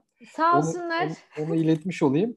Ama tamam. tabii bir yandan sizi Harika. görmek de istiyorlar. Bulundukları şehirlerde eğitimler verirseniz yüz yüze sizin eğitimlerinize de katılmayı çok isterim. Çok, istiyorlar hocam. Ben e, soru cevap kısmına geçmeden hem size çok teşekkür etmek istiyorum hocam. Eksik hem olmayın. böyle kısaca Valorem'den bir bahsedip sonra soru cevaba geçmek istiyorum izninizle. Tamam lütfen ben de bir soluklanırım bu arada. Tamam harika. E, Valorem Latince'de değer anlamına geliyor. E, en başta da söylediğimiz gibi kendimize, çevremize ve ülkemize değer katmaya odaklı teknoloji, inovasyon ve girişimcilik odaklı yeni nesil bir danışmanlık platformu inşa ediyoruz burada. E, Hülya Hocam. Yaptığımız şey şu aslında basitçe. Türkiye'nin çok değerli mühendisleri var, çok iyi yazılımcıları var, alanında uzman girişimcileri var. Bu Türk mühendislerin geliştirdiği yazılımları, teknolojileri iş dünyasındaki işini optimize etmek, dijitalleştirmek, süreçlerini iyileştirmek isteyen firmalarla buluşturuyoruz. Aslında bir köprü vazifesi kuruyoruz.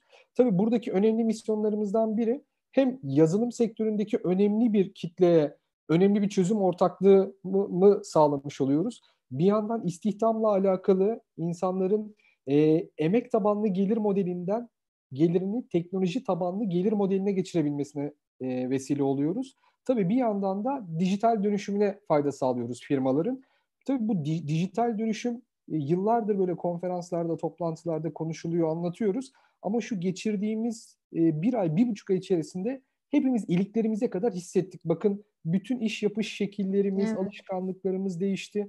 Bugün 500 kişi sizi canlı izliyoruz. Bundan iki ay önce söyleseydik belki ya, ya ne gereği var ya da böyle bir şey yerine biz toplantı yapalım, salonlarda eğitimler yapalım diye düşünürdük ama şu anda bu noktadayız. Gelecekte daha da artarak devam edecek. Evet. Yani özetle şey diyoruz biz, muhteşem bir teknolojik ve dijital dönüşüm üzerimize doğru geliyor. Bir tsunami dalgası gibi. Eğer hiçbir şey yapmazsak teknoloji zede olma durumumuz söz konusu. Ama kendimizi, işimizi ve topluluğumuzu doğru bir şekilde pozisyonlarsak teknoloji zade olabiliriz. Yani bu dönüşümden fayda sağlayabiliriz diyoruz. Bu konuyu da bir cumartesi günü Ahmet Cezmi Göbüt hocamızla birlikte masaya yatıracağız. Bir toplantı yapacağız. Ee, nasıl teknoloji zade olunabilir? Emek tabanlı gelir modelinden teknoloji tabanlı gelir modelinden nasıl geçilebilir? Bunu konuşuyor olacağız. Bu toplantıya da katılmak isteyen dostlarımız olursa hemen buradaki kare kodu okutup e, toplantıya katılabilirler. Linkini de chat ortamından az sonra paylaşıyor olacağım. Peki hocam çok teşekkür ederiz. Dilerseniz ben çok teşekkür ederim. Sorular... Sağ olun. Bu arada siz de müsaitseniz cumartesi akşamı bilmiyorum. Sizi de çok e, katılmanızı çok arzu ederiz. E, ben de, de çok isterim. Cumartesi akşam sanırım bir şey yok. Ee, tamam süper. Yeniden bir kontrol ederim ama size. bir şey yok e, sanırım.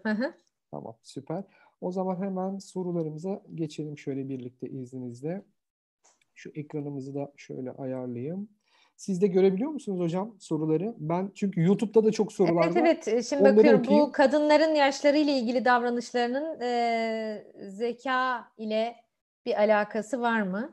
Erkeklerinki de var efendim. Kadınlarınki de var e, tabii ki. E, yani Enes Bey sorunuzu da aslında tam anlamadım ama Biraz daha açarak gönderebilirsiniz. Burcu Hanım çok teşekkür ederim. Çocuklarda raket duyguların gelişmemesi için e, ne yapmalıyız? E, duyguların, e, psikolojik oyunların oynanmadığı ortamlar yaratmanız gerekiyor. E, bunun için de e, size bir kitap önereyim ben. Şöyle etrafıma bakıyorum. Her yerde benim kitaplarım. Şeyin Thomas Harris'in e, Ben Okey Sen Okey kitabını bir okuyun. Orada gerçekten e, çocuklardaki duyguların sağlıklı gelişimiyle ilgili iyi ebeveyn olmak için neler yapabiliriz'e dair bir şeyler var. Emre Bey çok teşekkür ederim. Sağ olun. E, raket duyguları nasıl kontrol altına alabiliriz? Esiri olmayarak, onlarla konuşarak. Eğer baş edemiyorsanız mutlaka ruh sağlığı uzmanlarının destekleriyle ilerleyerek. Çünkü bazen tek başımıza üstesinden de gelemeyebiliyoruz. E, bunu da e, bilgi olarak vereyim. Nurcan Hanım ben çok teşekkür ederim. Başka sorular var mı? Merhabalar. Psikolojik olarak depresyon, özgüvenden çocuk anlamadığımız çok doğru. Savaşlarla dolu çocukluğumuzu yeniden inşa etmek için EMDR'ye dönüşmeye çalışıyoruz. Sorum şu. Aksiyon almadan düşünceyi değiştirmek çok zor. Aksiyona başlamak için e, motivasyonu nasıl sağlayabiliriz? Evet. Şimdi bu ikisi gerçekten birbiriyle e, çok e, ilintili. Motive olmamız için bir şeyi gerçekten istemek, gerekli kaynaklara sahip olmak e, ve de tutkulu olmak gerekiyor. E, o yüzden bunu sorgulamamız gerekiyor. Jim Collins'in kirpi tekniği diye anlattığım bir şey. Benim neye yeteneğim var, neye tutkum var ve neyi gerçekten çok istiyorum. Onların cevaplarını bulduğumuz şeylere yeltendiğimizde daha rahat harekete geçebiliyoruz. O zaman Ezgi Hanım sizin e, raket duygunuz e, hayal kırıklığı olabilir. Hayal kırıklığı yaşadığınız anları şöyle bir gözden geçirin ve o anda bu duygu ne kadar sağlıklı, ne kadar işlevsel, ne kadar gerçek. Şu anda hayal kırıklığı yerine hangi duyguyu koymak daha işi çözer şeklinde bakabilirsiniz. İnşallah Savaş Bey e, duyuracağım sosyal medyadan. Kriz ve kaotik zamanlar daha akılcı kullanmak için ilk olarak duygularımızı nasıl yönlendirmeliyiz? Benim e, belirsizlik dönemlerinde iletişim e, eğitimimde özellikle değindiğim konulardan birisi bu. E, kriz dönemlerinde, stresin çok yükseldiği zamanlarda prefrontal korteks, mantıklı düşündüğümüz kısım devreden çıkıyor ve e, ilkel beyinden düşünüyoruz. Sonra sosyal kopyalamanın da etkisiyle birbirimizi kopyalayarak son derece olumsuz bir e, iklim yaratabiliyoruz. Burada işte sorumluluk farkındalığı yüksek olana aittir diyoruz. Farkındalığı yüksek liderler çok önemli. Duygularımızı harekete geçiren insanların çevresinde olmak mı yoksa duygularını bizim harekete geçirdiğimiz insanların e... şimdi Erdem Bey güzel bir soru. Bunu seçmek çok zor. Her iki durumla da e, her iki e, durumla da baş edebilecek, her iki durumun da gerektiği e, durumlar oluyor. Bazen bizim birilerinin duygularını harekete geçirmemiz gerekiyor. Bazen birilerinin e, bizim duygularımızı harekete geçirmesi gerekiyor. Bunların reçeteleri yok. E, durumsal yönetilecek konular. Cansel Hanım burada olmanız çok güzel. Teşekkürler. Buyurun. Evet, NLP duygusal zekayı direkt etkiler mi demiş YouTube'daki bir katılımcımız.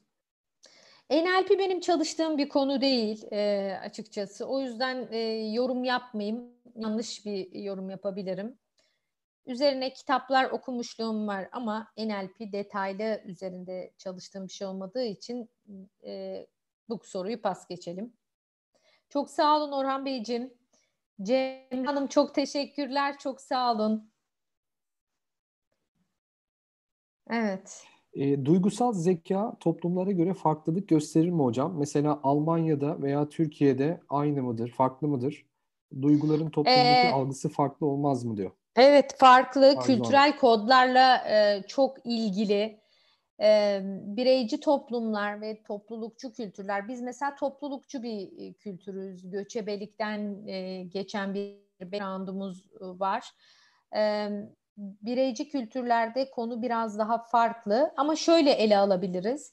Bizim de iyi olduğumuz şeyler var, onların da. Bizim de eksik olduğumuz şeyler var, onların da.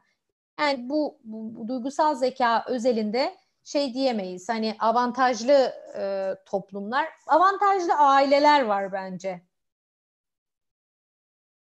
Evet, özgüven duygusal zekanın e, yüksek olmasını sağlarken soruyu kaçırdım. Şöyle bir yukarıya doğru gideyim ben. Şöyle, özgüven duygusal zekanın yüksek olmasını sağlarken öz saygı duygusal zekanın e, e, yüksek olmasında zekayı nasıl destekler? Kendini affetme. E, evet, aynen. Zaten siz aslında yazdığınız şeyde cevabını da e, vermişsiniz. Öz saygılı olmak da beraberinde olumlu çıktıları getiriyor. E, kaçırdığım soru var mı acaba? Şöyle bakıyorum ama. Ben de YouTube'dakilere bakıyorum. Şöyle bir soru var Fatih Bey'den. Bir sıkıntı olduğunda başımıza en kötü senaryonun geleceğini düşünmek ve bu konuda çeşitli komplo teorileri kurmak hangi raket duygumuzu gösterir diyor. Hangi raket duygumuzu gösterir? Evet. Ee, bu aslında raket duygudan ziyade kaygıya çok asosiye olduğumuzu gösterir. Ee, yani bugün de olmaktan ziyade gelecekte sürekli olduğumuzu ve gelecekte de olumlu senaryolardan biraz uzak baktığımızı gösteriyor. Şunu öneriyor e, nörobilimciler özellikle bu durumda olan insanlara, psikiyatristlerde e, bu bilinçli farkındalık dediğimiz mindfulness egzersizleri çok iyi geliyor. Ee, gerçekten ruh sağlığı alanında çalışan hocaların yaptırdığı çok güzel egzersizler var. İşte e, temelleme egzersizleri var, anda olma egzersizleri. Biraz böyle bilinçli farkındalığa yönelmesini soran arkadaşımızın tavsiye ederim. Genellikle de kaygılı anne modeliyle büyüyen insanlarda e, çok daha yoğun seyrediyor bu. Biz de kendi kaygımızı kendi bakım verdiğimiz çocuklara bulaştırmamak için e, şeye negatife e, ve en kötü senaryolara asosiye olmayalım. Peki. Yine YouTube'dan bizi izleyen Gökhan Bey, ruhsal zeka ile ilgili neler söyleyebiliriz? Duygusal zeka ile bir bağı var mı diyor, ruhsal zeka. Ben e, çoklu zeka kuramları üzerine e, çalışmadım ama duygusal zeka üzerine derinlemesine okumalarım var. O yüzden hani çoklu zeka kuramı üzerindeki diğer zeka türleri üzerine konuşmak e, istemem. Evet. Ee, belki az önce bahsettiniz ama e, bize kaynak önerebilir misiniz? Kendimizi bu konuda besleyebileceğimiz, geliştirebileceğimiz demiş bir arkadaşımız. Duygusal zeka ile ilgili mi? E, muhtemelen onu kastetmiş, evet. Yani duygusal zeka ile ilgili Goleman'ın iki kitabını söyledim zaten. Ee, şeyi transaksiyonel analizden bir kitap söyledim. Mesela ilişki sanatı diye bir kitap var. Krishnanda ve Amanda tarafından e, yazılmış bir kitap.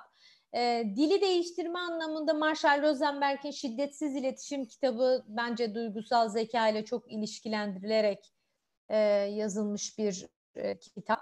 Şimdi ilk siz sorunca aklıma gelenler bunlar oldu. Peki. Şöyle bakıyorum ben. Özgüven eksikliği veya fazlalığı baz alındığında durumla ilgili olamaz mı diyor. Bazen sizden bilgili bir toplumda kendiniz az bilgili ve özgüvensiz his, his hissedemeyiz mi demiş. Ben de tam anlayamadım soruyu ama. Ha, yo, ben anladım. Ee, ya özgüvensiz e, hissetmek yerine daha sağlıklı bir e, his ter, şey yapmak lazım. Şöyle mesela öyle yerlerde e, özgüvensizlik amaca hizmet etmiyor. Aa ben de bunu bilmediğimi fark ettim. Bak demek ki burada bir öğrenmeye ihtiyacım var. Orada o kişilerle daha yakınlaşılabilir, sorulabilir. E, gelir gelmez araştırmalar yapılıp bir öğrenme ajandası çıkarılabilir ama özgüvensiz hissetmek e, çok da e, sağlıklı olmuyor. Yani bizi aşağıya çeken duygulara çok tutunmamak lazım. Duygu repertuarı çok geniş. Binlerce değişik duygu var. Başka bir duyguyu seçmek daha iyi. Peki. YouTube'daki sorular aşağı yukarı bu kadar hocam. Siz chat ortamında yeni soru varsa birkaç tane Hı-hı. onlara cevap verelim. Sonra yavaş yavaş toparlayalım Şimdi, dilerseniz. E, Japon kültürüyle duygusal zeka ilişkisi üzerine bir soru sorulmuş. Çok iyi olduklarına da. Ben, şimdi ben Anglo-Sakson kültürlerin biraz daha iyi olduğuna dair okumalar yaptım. Japonlar da bizim gibi aslında toplulukçu ve esnekliğin az olduğu katı bir kültür. Biraz da içine kapanık ve duyguların çok konuşulduğu e, değil, biadın, e, dominantlığın oluştuğu. Tabii modern şehirli insan biraz daha farklı, gelenekçi e, Japon yapısı biraz daha farklı. E, o kadar da böyle süper duygusal zeka anlamında referans gösterilecek bir gelişmişlikte e, olduklarını söyleyemeyeceğim.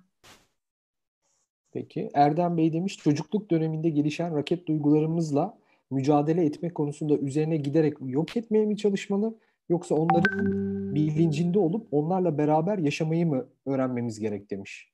Şimdi hangisiyle e, şöyle mücadele etmede e, ben şöyle diyorum içimizde iki tane ses var bir evliya bir eşkıya. O eşkıyanın sesini kıstıkça ciyak ciyak sesi artar, daha da yükselir, daha da yükselir. Onun için onları konuşturmak çok önemli. Kendinle hasbihal etmek çok önemli. Kendi kendine üstesinden gelebiliyorsan ne ala. Ama eğer üstesinden gelemiyorsanız, baş edemiyorsanız tekrar söylüyorum. Mutlaka ruh sağlığı uzmanlarından ama mutlaka ruh sağlığı uzmanları. Şimdi son dönemde bayağı uyduruk psikologlar işte kendine çeşitli e, title'lar veren insanlar var ve bunlar iyice insanların e, yaralarını kanatıp derinleştiriyorlar. Doğru kişilerden destek alınabilir ama ben kendi kendime şöyle bir yöntem geliştirdim, açtım vesaire de seçeneklerden birisi kesinlikle. Bir de Fatih Bey sormuş yine YouTube'dan özgüven yüksekliği ve düşüklüğünün çizgisi nedir demiş. Ee, özgüven yüksekliği ve düşüklüğünün. Şimdi ben şöyle söyleyeyim. Ee, etrafınızdaki insanlara artık rahatsız ediyorsa e, sizin özgüveniniz o çizgiyi geçmiş demektir. Ve nafile maalesef ki çoğu kişi bunun farkında bile değil. Söylemleri sürekli mesela ben benim en çok e, dikkat ettiğim şeylerden birisi konuşması esnasında. Ben Türkiye'ye bunu ilk ben getirdim biliyor musunuz? İlk şunu yaptım, ilk ben e, şöyle yaptım. E, benim şu özelliğim şöyledir. Yani ben zamirini fazlasıyla e, kullanan insanlar içi geliyorlar. Onun için geri bildirim şampiyonların kahvaltısıdır diyor Ken Blanchard. Bol bol geri bildirim alacağız bütün konularda ki e, aynada kendimizi göremiyorsak e, birilerinin tuttuğu aynada görebilelim. Peki, teşekkür ederiz. Nurettin Bey yine YouTube'dan bir soru sormuş. Sunumun bir yerinde çocuğunuzu seviyorsanız onu çok sevmeyin dediniz. Hı hı. Bu durumda çocuk sevgi ihtiyacı duymayacak mıdır? Bu da kişilik hı hı. gelişimi üzerinde negatif etki yaratmayacak mıdır acaba demiş. Tamam orada sakın yanlış anlaşılmayayım. Çocukların koşulsuz derin sevgiye çok ihtiyacı var. Ama korumacı hayatı onun elinden alıp mesela çocuk e, zirveye tırmanmak istiyor ama siz diyorsunuz ki hayır gel gözümün önünde pimpon oyna. Çünkü gözünün önünde olmasını istiyorsun ve onun bazı yeterliliklerinin gelişmesine onu çok sevdiğin için engel oluyorsun. Yani her şeyin doğru miktarda olanı güzeldir. Eğer eşik fazlası bir sevgiyle çocuğa yaklaşıyorsanız çocuğu yetersiz, ana kuzusu, özgüvensiz, ebeveynden bağımsız hiçbir şey yapamaz hale getirirsiniz. Çocuğa koşulsuz ihtiyaç duyduğu sevgiyi bolca verin. Ama ihtiyaç fazlası sevgiyle çocuğu normal yaşamdan koparıp belli yetkinliklerini geliştirmesine engel olmak sanırım yapılabilecek en kötü şeylerden birisi. Bunu böyle düzelteyim. Bir yanlış anlaşılma olmasın.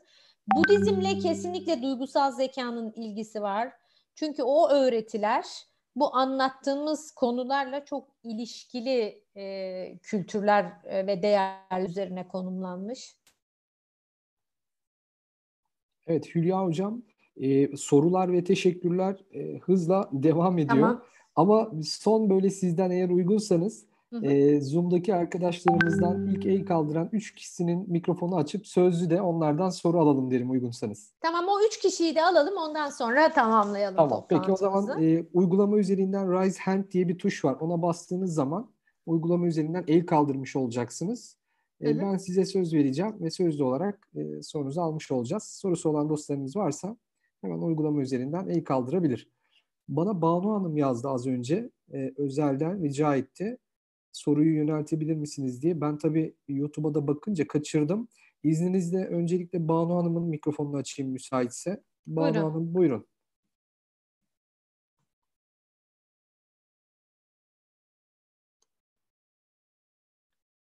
Ne duyuyor musunuz? Şu anda evet. duyuyoruz. Evet. Harika. Ee, ben biraz raket duygulara e, odaklandım sizin konuşmanızda. E, iki tane de raket duygu tanımı e, kaptım diyeyim. Bir tanesi değersizlik duygusuydu. Diğeri de hayal kırıklığı idi. E, raket duyguları e, kategorik olarak e, başka nasıl tarifleyebilirsiniz acaba? Şimdi kategorik olarak tariflemeden ziyade e, şöyle e, anlatayım. Özellikle 0 ila 8 yaş arasında çocukluk dönemdeki geçmiş yaşantılarımızla çok e, ilişkisi olan ve ebeveyn kayıtları ya da başka bir şekilde çocuk bulaşması dediğimiz tabirlerle ifade edilen duygular. İşlevsel değillerdir, problemi çözmezler ve bizi genellikle yanıltırlar. Ve e, duygular çok hızlı bir şekilde de bizi ele geçirebilirler. Benim raket duygum mesela haksızlığa uğrama. Ve ben o senaryoyu ilk hoca okuduğunda senaryonun sonunda şöyle bir duyguya girdim. Bana bu yapılır mı ya? Ve sonra şunu fark ettim. Evet bir şey olduğunda ben hemen nasıl bana bunu yapar? Bunca senelik arkadaşım nasıl bana bunu yaparlar? Kaç senedir şunu yaptık. Bana bu yapılır mı? Şimdi şöyle oluyor. Mesela gene geliyor bu raket duygu. Ama ona yüz vermiyorum. Diyorum ki bunun e, bana değer vermemekle ilgilisi yok. Bu bana bir haksızlık değil. Onların da bu e, seçimi yapma hakkı var. Onun burada inisiyatif kullanma hakkı yok. Yani yönetmekle ilgili e, böyle gayret gösteriyorum ama e, kategorizasyonu ile ilgili hani daha ne anlatabilirim bilmiyorum. Çok detaylı konuşulabilecek bir konu ama burada e, raket ve otantik duygu kavramlarının içerisine girdiğimizde belki çıkamayabiliriz Banu Hanımcığım. Çok teşekkür ediyorum. Bu arada Engin Gençtan benim de hocam olmuştu ODTÜ'de. Öyle mi? Ne kadar şanslısınız. Evet yani muhteşem bir kişilikti. Ee, onu da burada yad ettiğiniz için ayrıca mutlu oldum. Sağ olun ee, eksik çok olmayın. çok ilginç anılarım da var ama şimdi kimseyi e, meşgul etmeyeyim. E, dediğim gibi çok çok mutlu oldum ismini duymaktan. Ha, çok e, sevindim. Teşekkür ederim. de dedim ya kendinize bazı rol modeller alın diye. Benim rol modellerimden birisi de Engin Hoca'dır haddimizi e, aşmadan. Çünkü o kadar değerli bir insandı. Nur içinde yatsın gerçekten. Evet rahmetli nur içinde yatsın. Evet. E, nurlar e, içinde.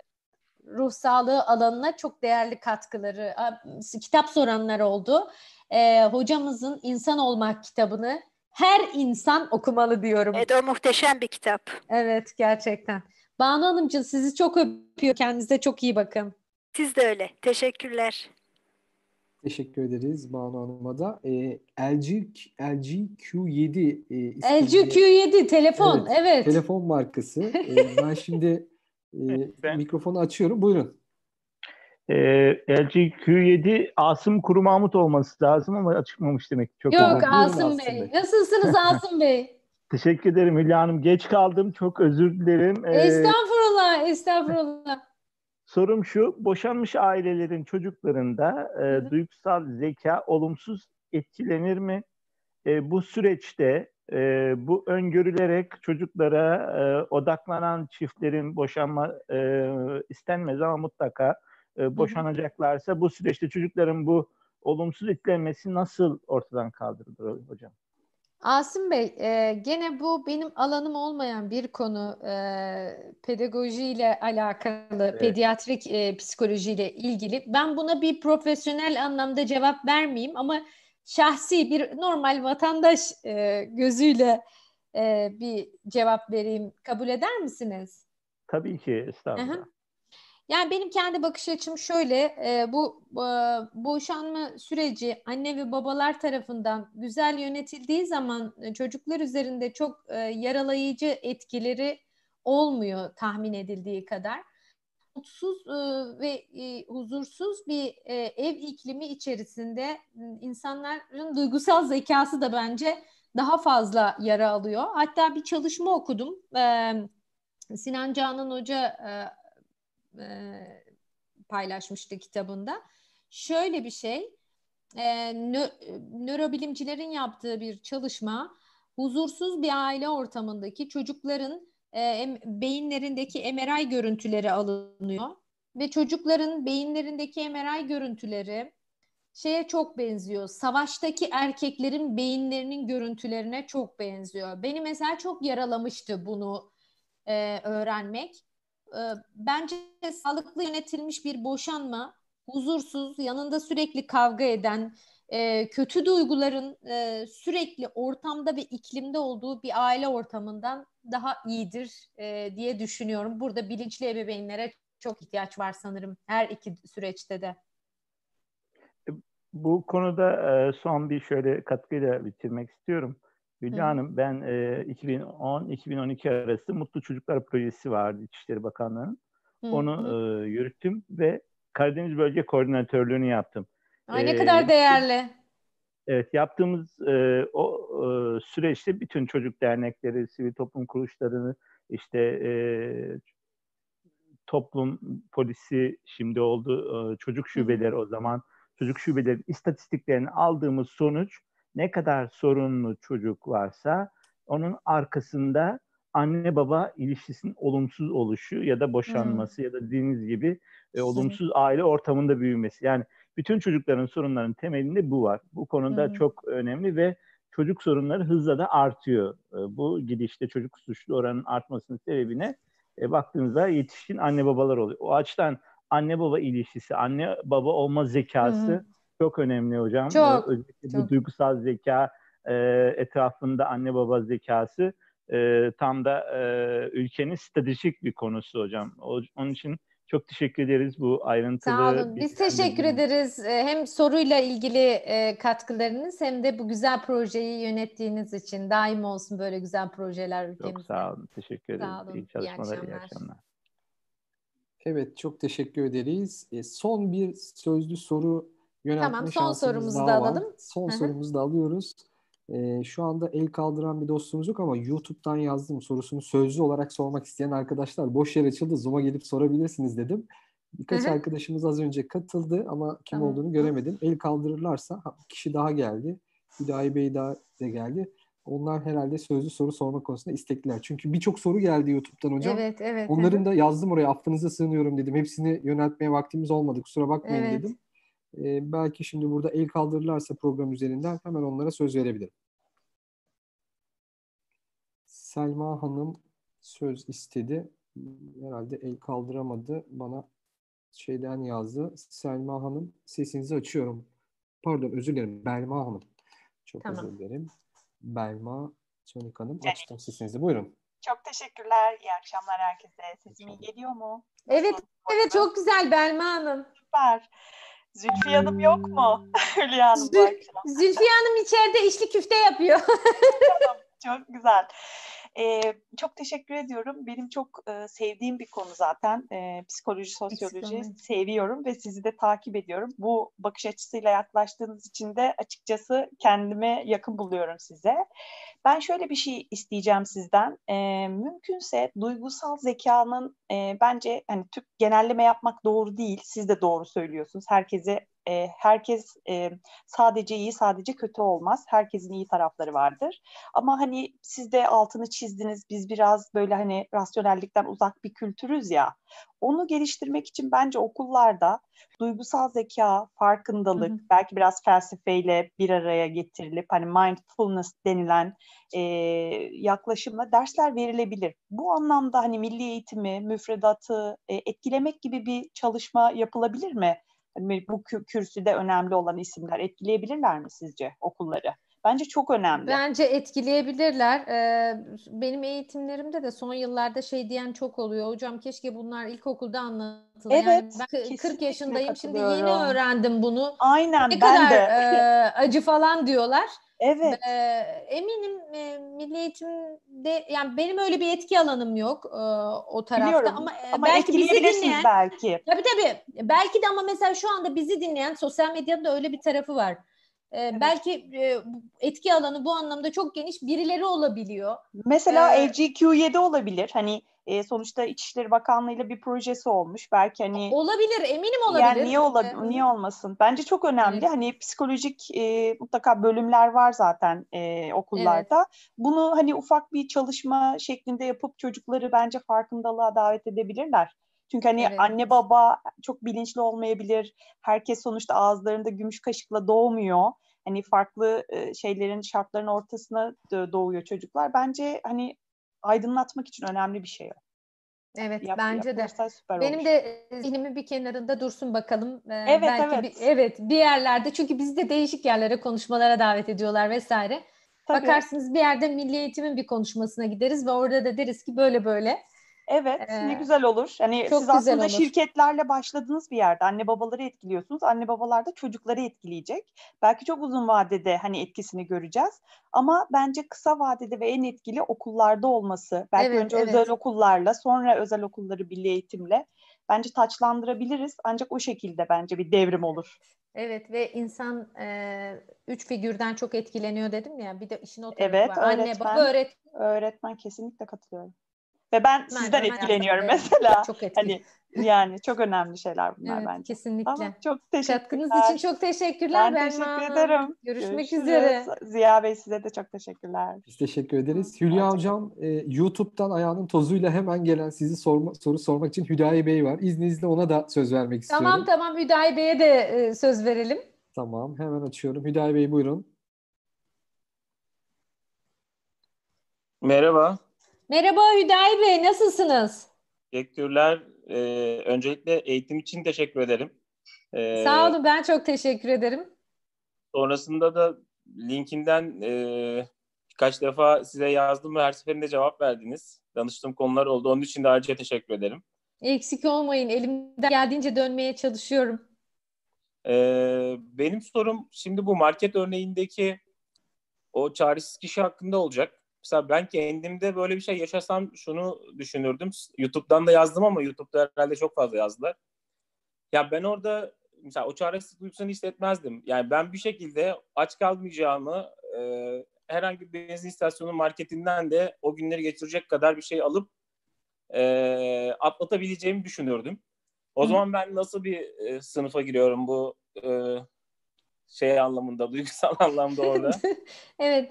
E, şöyle ya çok fazla e, e, şey olabilir bazı iki durum var burada. Bir bazı kişiler hiç düşünceden çıkamıyorlar, rasyoda kalıyorlar. Bazıları da işte bu tarz e, negatif duygulara e, çok kapılma eğilimi içinde olmuyorlar.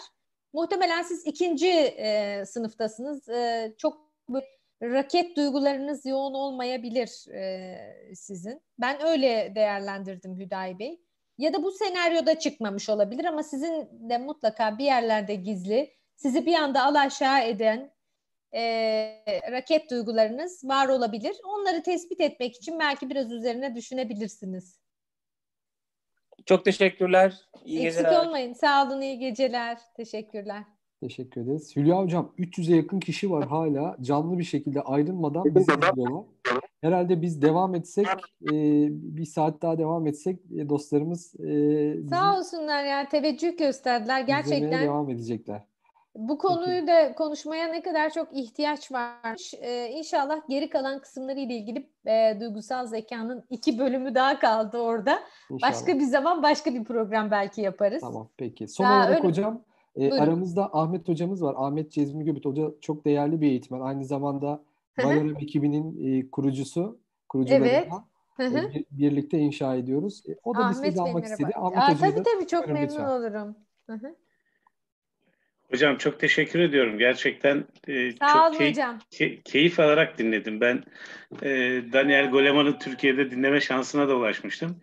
E, ve birkaç eğitim de yaptım bu konuda ama e, sizin kadar böyle keyifle anlattığımı düşünmüyorum yani ben Estağfurullah e, eminim öyle anlatmışsınızdır açık, açıkçası, hocam. Açıkçası sizi dinlerken çok keyif aldım. Öncelikle çok teşekkür ederim. Eksik olmayın ee, hocam sağ olun. Söyledikleriniz içerisinde çok güzel şeyler vardı ama bir yandan da beynime böyle garip garip şeyler üşüştü.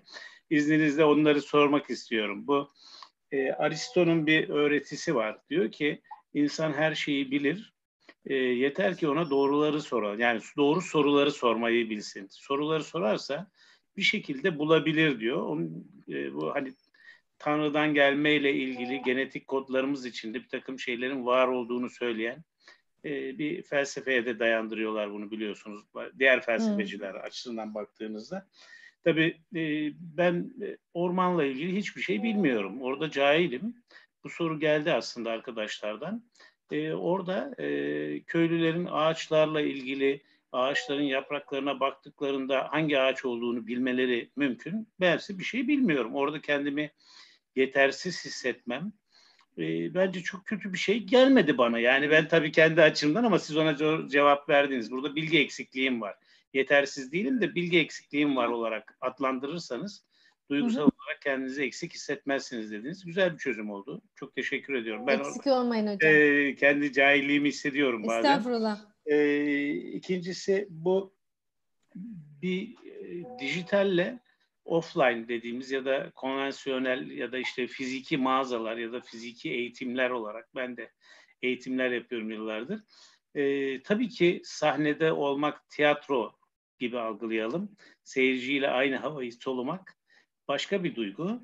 Ee, öbür tarafta da e, sinema sanatçısı gibi düşünün. Milyonlar sizi izliyor ama siz o milyonları görmüyorsunuz. Evet, aynen öyle. Çok doğru bir benzetme. Ama ikisine baktığımızda da ikisi aslında bir sinerji oluşturuyor hocam. Burada e, ilk e-ticaret sitesinden alışveriş yaptım 98'de. Aklıma gelen ilk şey bütün kitapçılar kapanacaktı. Fakat o zamandan sonra bütün kitapçı açıldı. Yani e, demek ki insanlar her ikisini de istiyorlar. İkisinin birbirine katma değeri oluyor. Bu da Çok bugün doğru. Ya, bugün bunu yaşıyoruz. Yani Hı. gelecekte tahmin ediyorum bin kişilik, iki bin kişilik salonlarda anlatırsınız bunları. Çok da keyifli olur sizi orada dinlemek. Çünkü o aynı havayı solumak başka bir şey. Çok teşekkür ediyorum onun için. Sağ olun ee, hocam. Bir de son olarak bu e, güzel arkadaşlarımız çocuklarla ilgili, anne babanın boşanmasıyla ilgili acaba çocuklarda duygusal olarak bir şeyler yaşanıyor mudur diye bir şey söylemişti. E, ben 9 yaşındaydım annem babam ayrılma kararı verdiğinde ve o bende çok ciddi bir kırılma yaşatmış o dönemde. Ben bunun farkına varana kadar e, çok uzun yıllar geçti. E, bir de anne babanın tabii çok yanlış hareketleri oluyor. Ben küçükken bir çocukken e, oyuncağımı ablamla paylaşmak istemediğim için babam tarafından e, sembolik olarak falakaya yatırıldım. Sembolik yani ayağımın acıdığını hatırlamıyorum ama bir e, odunla ayağımın altına vurulduğunu hatırlıyorum. Ondan sonra ben e, ister istemez her şeyi paylaşan bir adam haline geldim. Yıllarca. Hmm. Bu duygunun nereden kaynaklandığını keşfedene kadar canım çıktı. Yanlış ortaklıklar yaptım, yanlış şeyler yaptım. Birçok paylaşımlarımın hak etmeyen kişilere karşı bile paylaşımcı olduğumu gördüm gerçekten çok etkili. E, zaman içerisinde insanın o biraz önce anlattığınız elinizin içine kendinizi koyun, yukarı çıkın şey vardı ya hani bir kendinizi hı hı. gözlemleyin diye kendini tanıma penceresini aynasını tutmayı becermesi gerçekten çok önemli. E, bu açıdan da size hak veriyorum. Bana göre Türkiye'de ya da dünyanın her yerinde e, evlenme de bir eğitim sonrası olabilmeli. Yani ehliyet almak için bile yani bir araba kullanacaksınız. Ee, evet kaza yapıp birilerini öldürebilirsiniz kabul ama evlendiğinizde çocuk yapıyorsunuz ve o çocukları öldürebiliyorsunuz. Yani inanılmaz şeyler yapabiliyorsunuz. Bir anne baba okulu olmadan, buradan mezun olmadan e, evlenebilmenin önünün açık olması bence çok saçma bir şey e, bu kadar önemli bir aile kurma konusunda yani bir yapı kuruyorsunuz. Bu yapı konusunda hiçbir bilginiz yok. Eşinize doğru davranmayı bilmiyorsunuz. Geçmişteki yaralarınızla bir aile kuruyorsunuz. O yaraları her gün birlikte olduğunuz kadına ya da erkeğe yaşatıyorsunuz. Gerçekten çok e, güzel noktalara değdi arkadaşlar.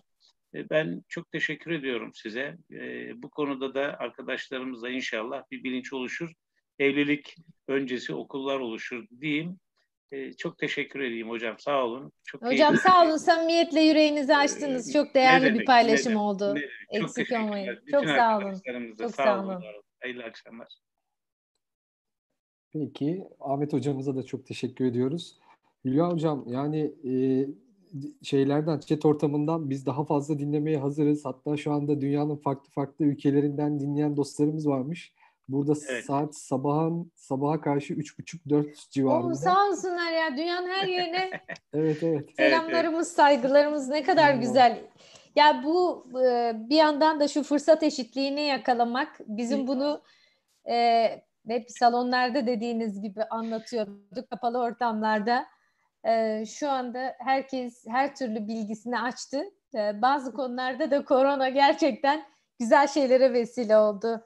Şeyin Niyazi Mısri'nin güzel bir dörtlüğü var. Diyor ki derman arardım derdime, derdim bana derman imiş. Bürhan sorardım aslıma, aslım bana bürhan imiş. Velhasıl her sıkıntı sandığımız işin içinden de bir güzellik de çıkıyor. Ee, Ziya Bey çok çok teşekkür ederim. Çok gerçekten keyifli bir e, sohbet ortamı oldu. Burada sizin yarattığınız ambiyansın da etkisi yatsınamaz. Çünkü e, farklı bir sürü e, programa katıldım. Burada gösterilen özen ve hassasiyet e, işi biraz daha keyifli hale getirdi. Elinize kolunuza sağlık. Çok teşekkür ediyorum. Peki, biz teşekkür ederiz hocam. Arka tarafta Val Valorant Team ailesi şu anda yaklaşık 200 kişilik gönüllülük esasına dayalı bir araya gelmiş ve entelektüel sermayesini birbiriyle paylaşmaya hazır insanlardan oluşuyor. Ee, onlar adına da ben yine tekrar size teşekkür etmiş olayım hocam. Hepsini selamlıyorum, teşekkürlerimi sunuyorum. Bugün bizi dinleyen herkesi de aynı şekilde. Sizleri seviyorum efendim. Görüşmek üzere. Hoşçakalın. Görüşmek üzere. Diyorum. İyi akşamlar. Hoşçakalın. İyi akşamlar. İyi akşamlar. Saygı.